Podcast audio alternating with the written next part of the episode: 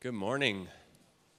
All right, guys. So today we have the privilege and opportunity to hear from one of our long-time church family members. He was here in heart before he was physically because he was one of the original team that planted this church. So Dan Christman is going to be sharing with us today a special Palm Sunday message. So would you welcome him up?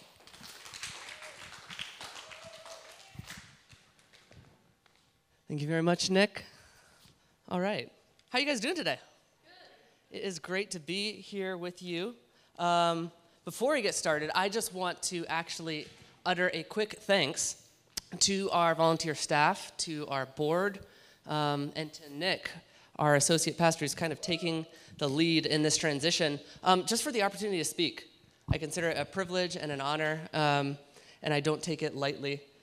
So thank you for all those who made that possible. And before I jump in, I kind of want to pray because I think that should, be something that I should do. So if you could join with me. God, thank you so much that you are here. Please help me. Father, I thank you that you are at work in our lives, in our situations, and in this city, and that you are on mission, that you are doing something. You are bringing about your kingdom. So God, I pray that you would bring about your kingdom here and right now, and that we would be able to see and experience it a little more clearly and understand how it can practically work out in our lives. And in the middle of unmet expectations, how you actually offer us the fulfillment of your kingdom. So Father, be with us today. I pray that you would open our eyes, give us eyes to see and ears to hear. In Jesus' name, amen. All right, we are in the middle of a series called Kingdom Come. Over the next few weeks, we are talking about what the kingdom of God looks like, how it works out, how it works itself out in our lives, in our communities, and in our cities. And Jesus talked about a lot of things when he was on earth, but the thing that he talked about most was the kingdom of God. So it should probably be pretty important to us as his followers. Last week, Topher kicked us off with a great sermon, talking about how the kingdom of God is, in a word, pervasive. It is all around us, amongst us, and it beckons us to better ourselves and to better our city. And before I get into my message, I just want to do a quick definition, remind us when we talk about the kingdom of God, the most simple definition of what we're talking about is the rule and the reign of God. It's wherever God is king. Actually, 6 years ago, we did a sermon series on the kingdom of God, and Nathan, our old pastor, explained it this way. The kingdom of God is wherever God's authority is established. So when we pray for God's kingdom to come, we're asking for his authority to be established. God, let your kingdom come in my life. Let your authority be established in my life. Let your kingdom come in my family. Let your authority be established in my family. Let your kingdom come in this city. Let your authority be established in this city. And wherever God's authority is established, that is where all life flourishes. Reggie McNeil characterizes the kingdom of God like this. He says, the kingdom of God is life as God intends it to be, his original blueprint for all of creation. The kingdom narrative is the grand and heroic story of what God has done and will do to bring about the fulfillment of his plan and purpose for the universe. Now, that sounds pretty good, right? So what the kingdom of God looks like is God's original intent, God's perfect plan for the world, for humanity, and for the universe, or the multiverse, if you're into that sort of thing. I have no comment on that. But today, I have a message that really God has been burning into my heart over the past 10 years. And it is simply titled, The Kingdom of God, An Unexpected Kingdom, subtitled, #NotMyKingdom. I feel that's a little disingenuous because I've only used Twitter like once, and I really don't know what hashtag means. But when we talk about the kingdom of God being characterized as God's plan for all of the universe being established, his original intent being established. That sounds pretty good. I'm pretty sure that all of us could get behind that, right?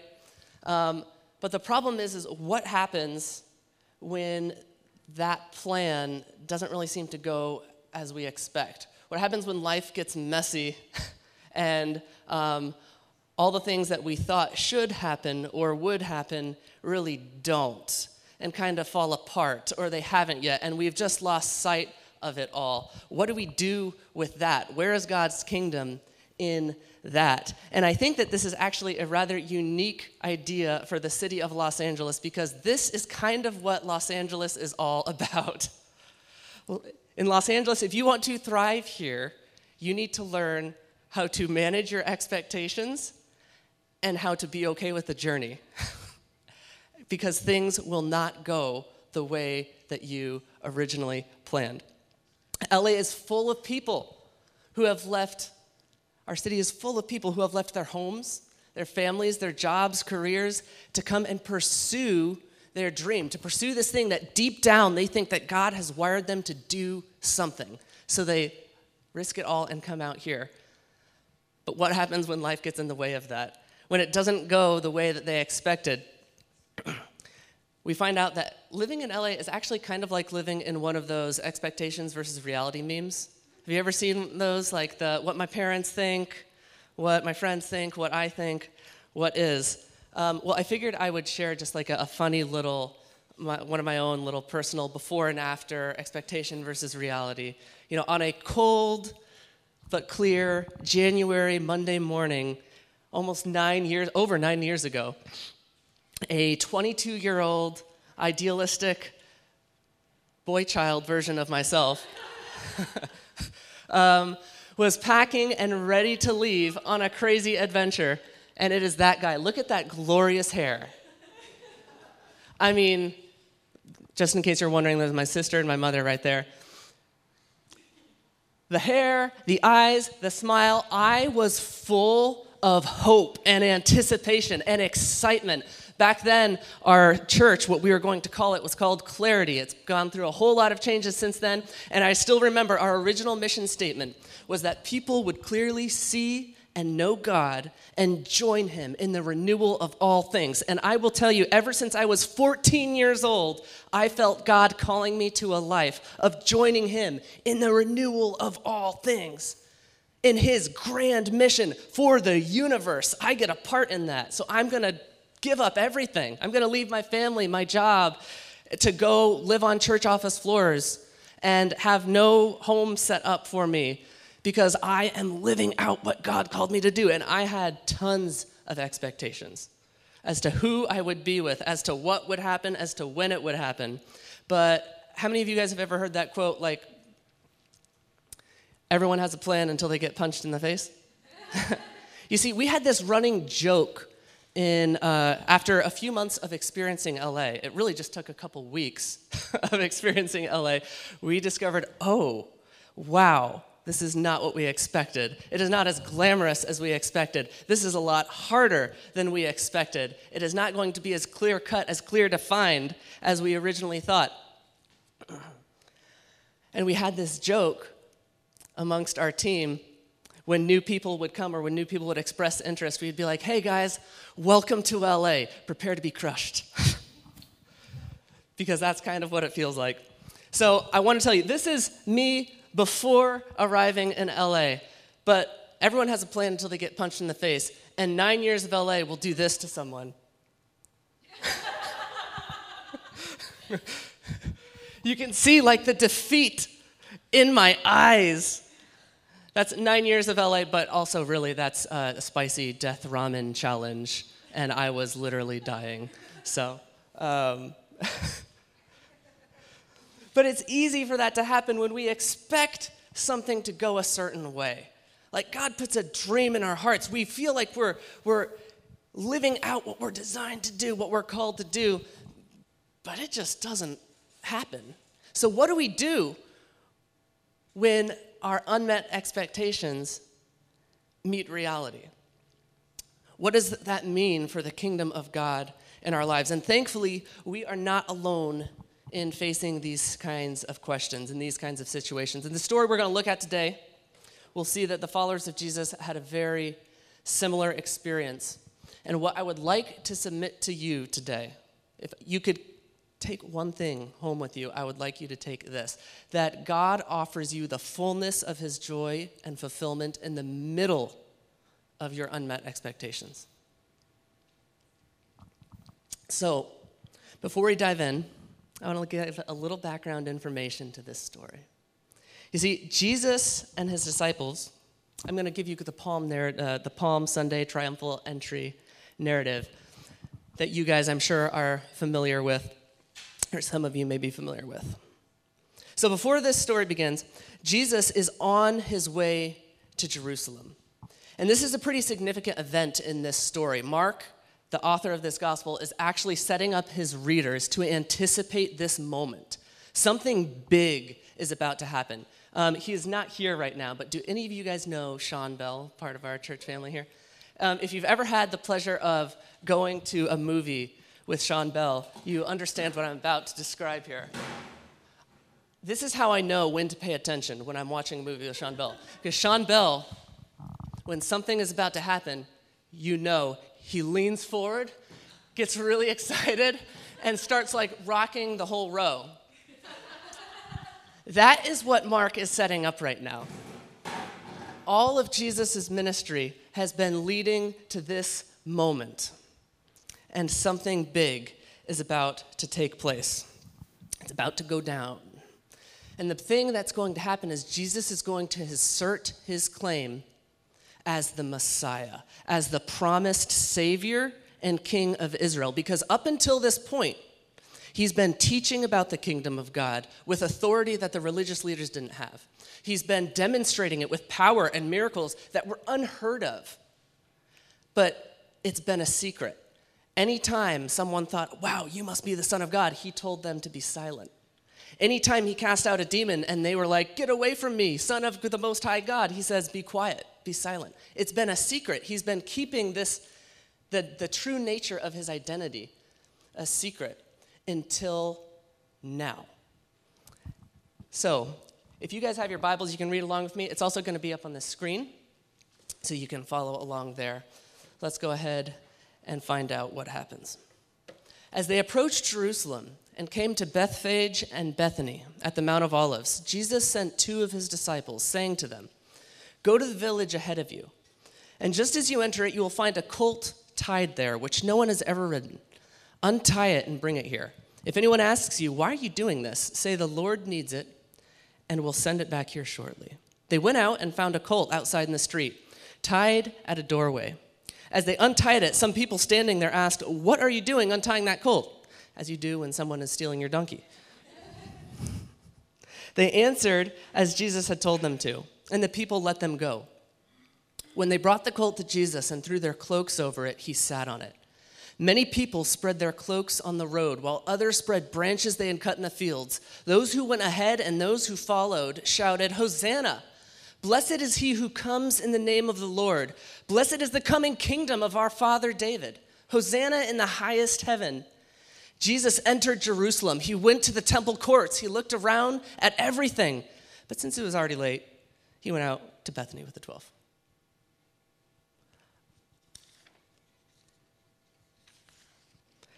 Now, to us, this might seem like nothing more than a celebratory procession. A pretty big celebratory procession, but Jesus is actually intentionally touching on expectations that were deeply ingrained into these people's religion and culture. You see, they are on their way to Jerusalem to celebrate Passover, the feast that celebrates and commemorates God delivering, raising up a deliverer to save the people and deliver them out of Egypt. And we see that this idea of God raising up a deliverer to save his people from a certain thing is a consistent theme throughout the whole entire New Testament. You see it with Moses. You see God raise up Moses, raise up Joshua. He raises up different judges like Gideon and Samson and Deborah and all these biblical stories that we might remember from Sunday school. And then it culminates in Jesus setting up one, or God setting up one of the greatest monarchies of history, the kingdom of David and Solomon. But as generations continue and Israel gets further and further away from God's original intent for that kingdom, it all falls apart. It shatters as they're invaded by a foreign nation called Babylon, and they're taken away as captives and exiles, and the whole thing is gone. All hope is lost. It's finished. Game over. Except for God is faithful, and he sends a prophet named Zechariah to them. And he tells them these words, "Rejoice greatly, O daughter of Zion. Shout, daughter of Jerusalem. See, your king comes to you, righteous and having salvation, gentle and riding on a," anyone want to guess what kind of animal? A donkey. You see, even in the middle of their exile, God sends a prophet and says, hey, your king is coming. This whole kingdom thing that you thought was done and over, I'm sending another deliverer, another king. So now that we have a little bit of that background, we get back into what is happening. Jesus is intentionally playing into this. As he is approaching Jerusalem, getting ready to announce himself as Israel's king, as Israel's savior and Messiah, he tells them to grab a donkey, something that they would immediately recognize, whoa, something is going on here. This is the promised king.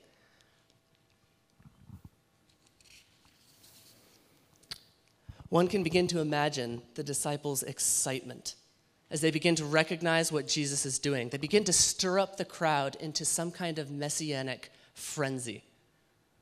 The air is thick with anticipation. Shouts of Hosanna, which literally means save us.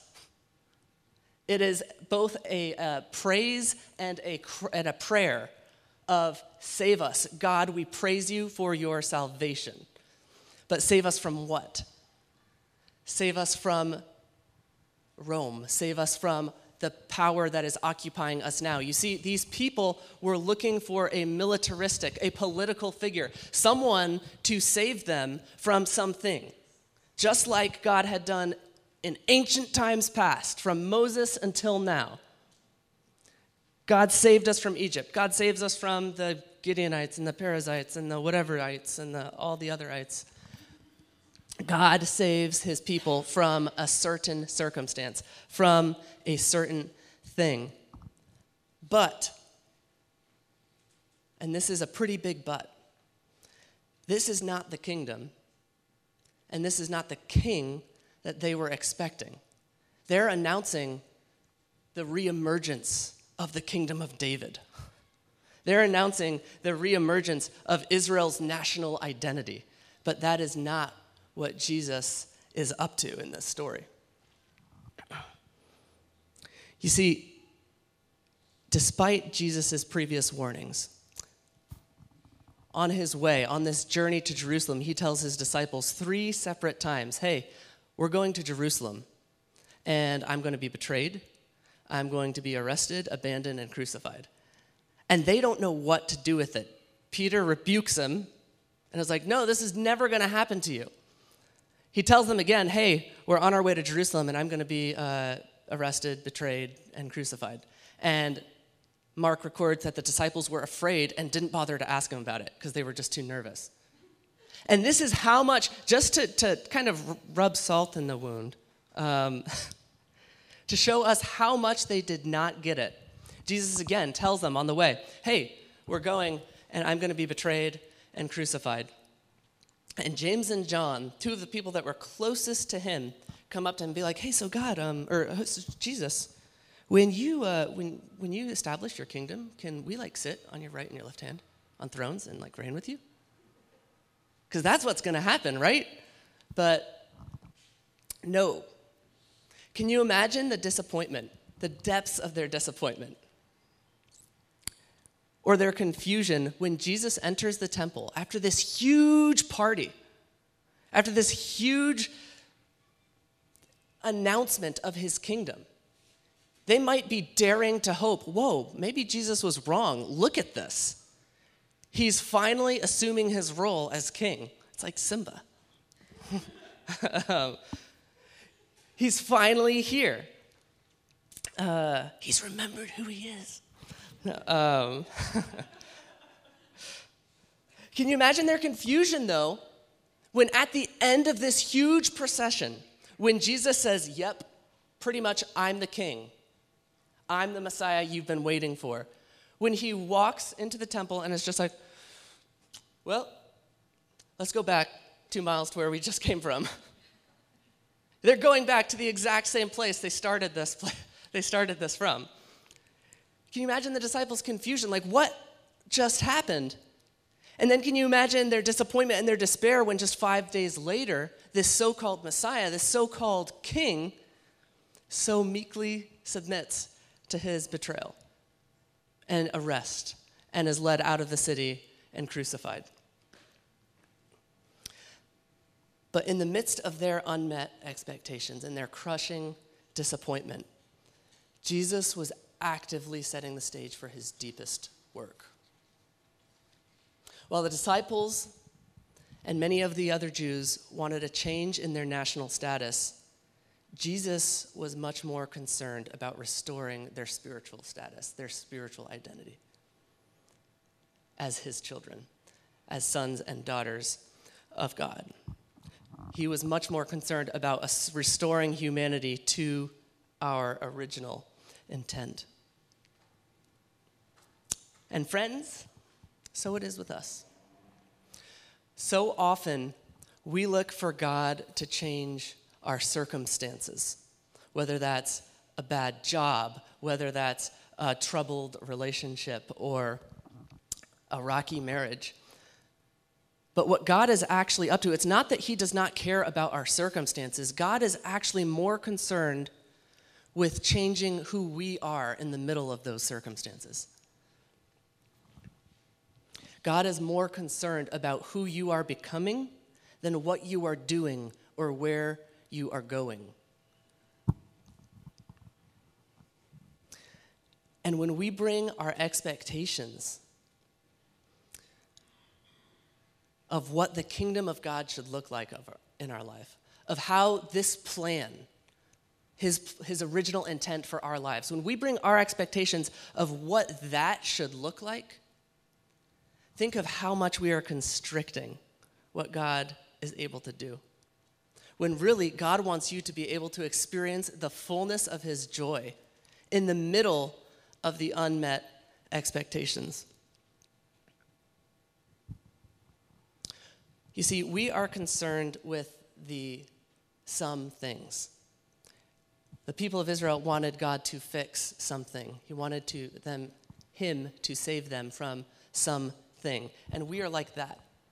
We're concerned with the some things, but God is actively at work, and he is more concerned in the someones, in what he is doing inside of you. And there's this idea in the New Testament that salvation and God's act of saving us isn't saving us from something.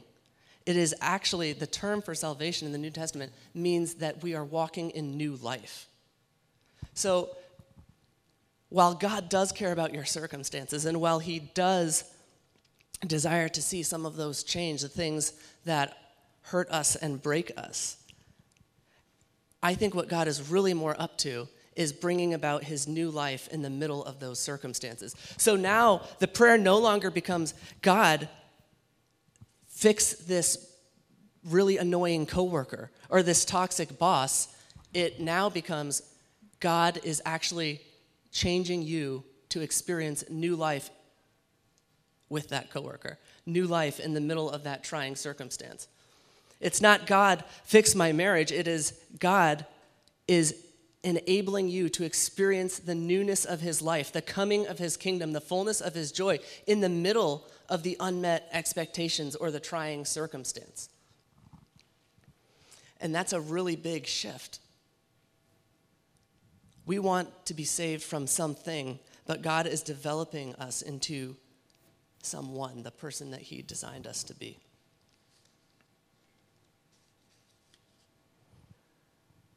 when we make the kingdom of God about the something, it means we are limiting the kingdom to our circumstances, to our expectations, when in reality, God offers us something far, far greater. And if I could just quickly go back to how I started. When I came out here, I had such clear expectations as to what God would do. And I was so convinced that I was going about the right thing. I was doing what God designed me to do. I was seeking first his kingdom and getting rid of everything else. And, you know, I was trusting that all those other things that I wanted, that I felt like he promised me, would come as a result of that. But then I realized that, okay, well, living in LA, I mean, sometimes that requires working 1 or 2 or 3 jobs. And now, how do I have time to do this work that God has called me to do?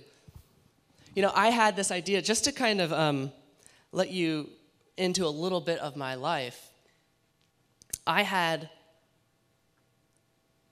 didn't know what it would look like, but I had a clear idea that I would be with my closest friends, doing the work I loved with the people that I loved. And I got to see some amazing things. I got to see God provide in incredible ways. I got to see God do incredible things in my life and in the people's, in the life of our city. But I had this idea that I would be doing this with the people I loved for as long as I wanted, that I would see their families unfold, and that I would get my own family and we would grow up to get like, our kids would grow up together, and I had this expectation. I was like, surely I'll just leave all that to God, but it will come, and it will be beautiful and amazing, and I had this very clear picture of what that would look like. But as the years pass and friends leave and things change, what happens to those expectations? And I can tell you, I wish I had more faith. I wish I was able to see that God was doing something deeper in me than what was I thought was going on outside on the surface.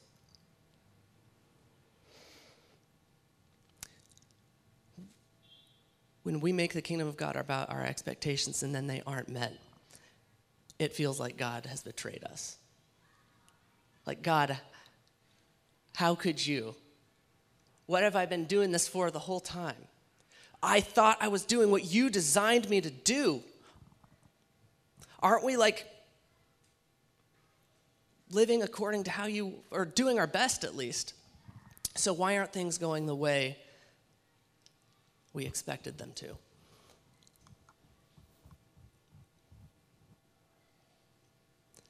But in the middle of all of that, God is doing a deep work inside of you.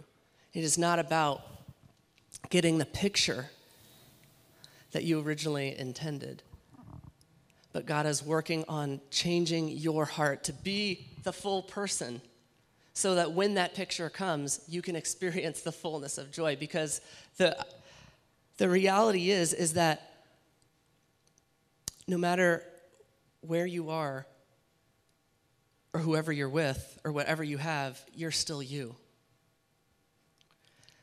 And if you're looking for fulfillment in what you expected, whether that's who you're going to be with, or how your situations are going to look like, or what you're going to have,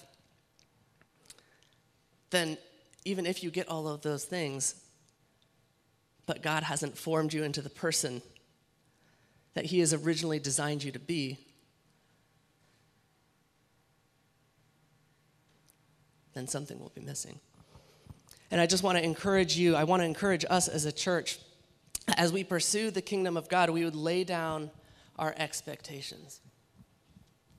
And that we would begin to experience the fullness that God has for us now, in the middle of the trying circumstances, in the middle of the changing circumstances.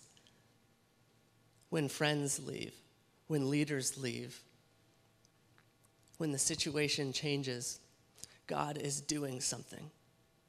And he is forming you. He is forming me. He is forming us back into his original intent. And he will do it. And all that requires of us is to just believe and follow. I'd like to ask Jackie and the team to come back up. In the back, we'll have some, I believe Josh and Amber are going to be back. And if you guys would like prayer for anything, you can feel free. But as we go into this song of response, I would just encourage you guys to search your hearts and see if perhaps you're expecting God to be molded into your image instead of us being molded into his. That you're forming your own expectations of how God should act, how God's plan, how God's vision should come about in your life. And as we worship, I would just encourage you to surrender that to him.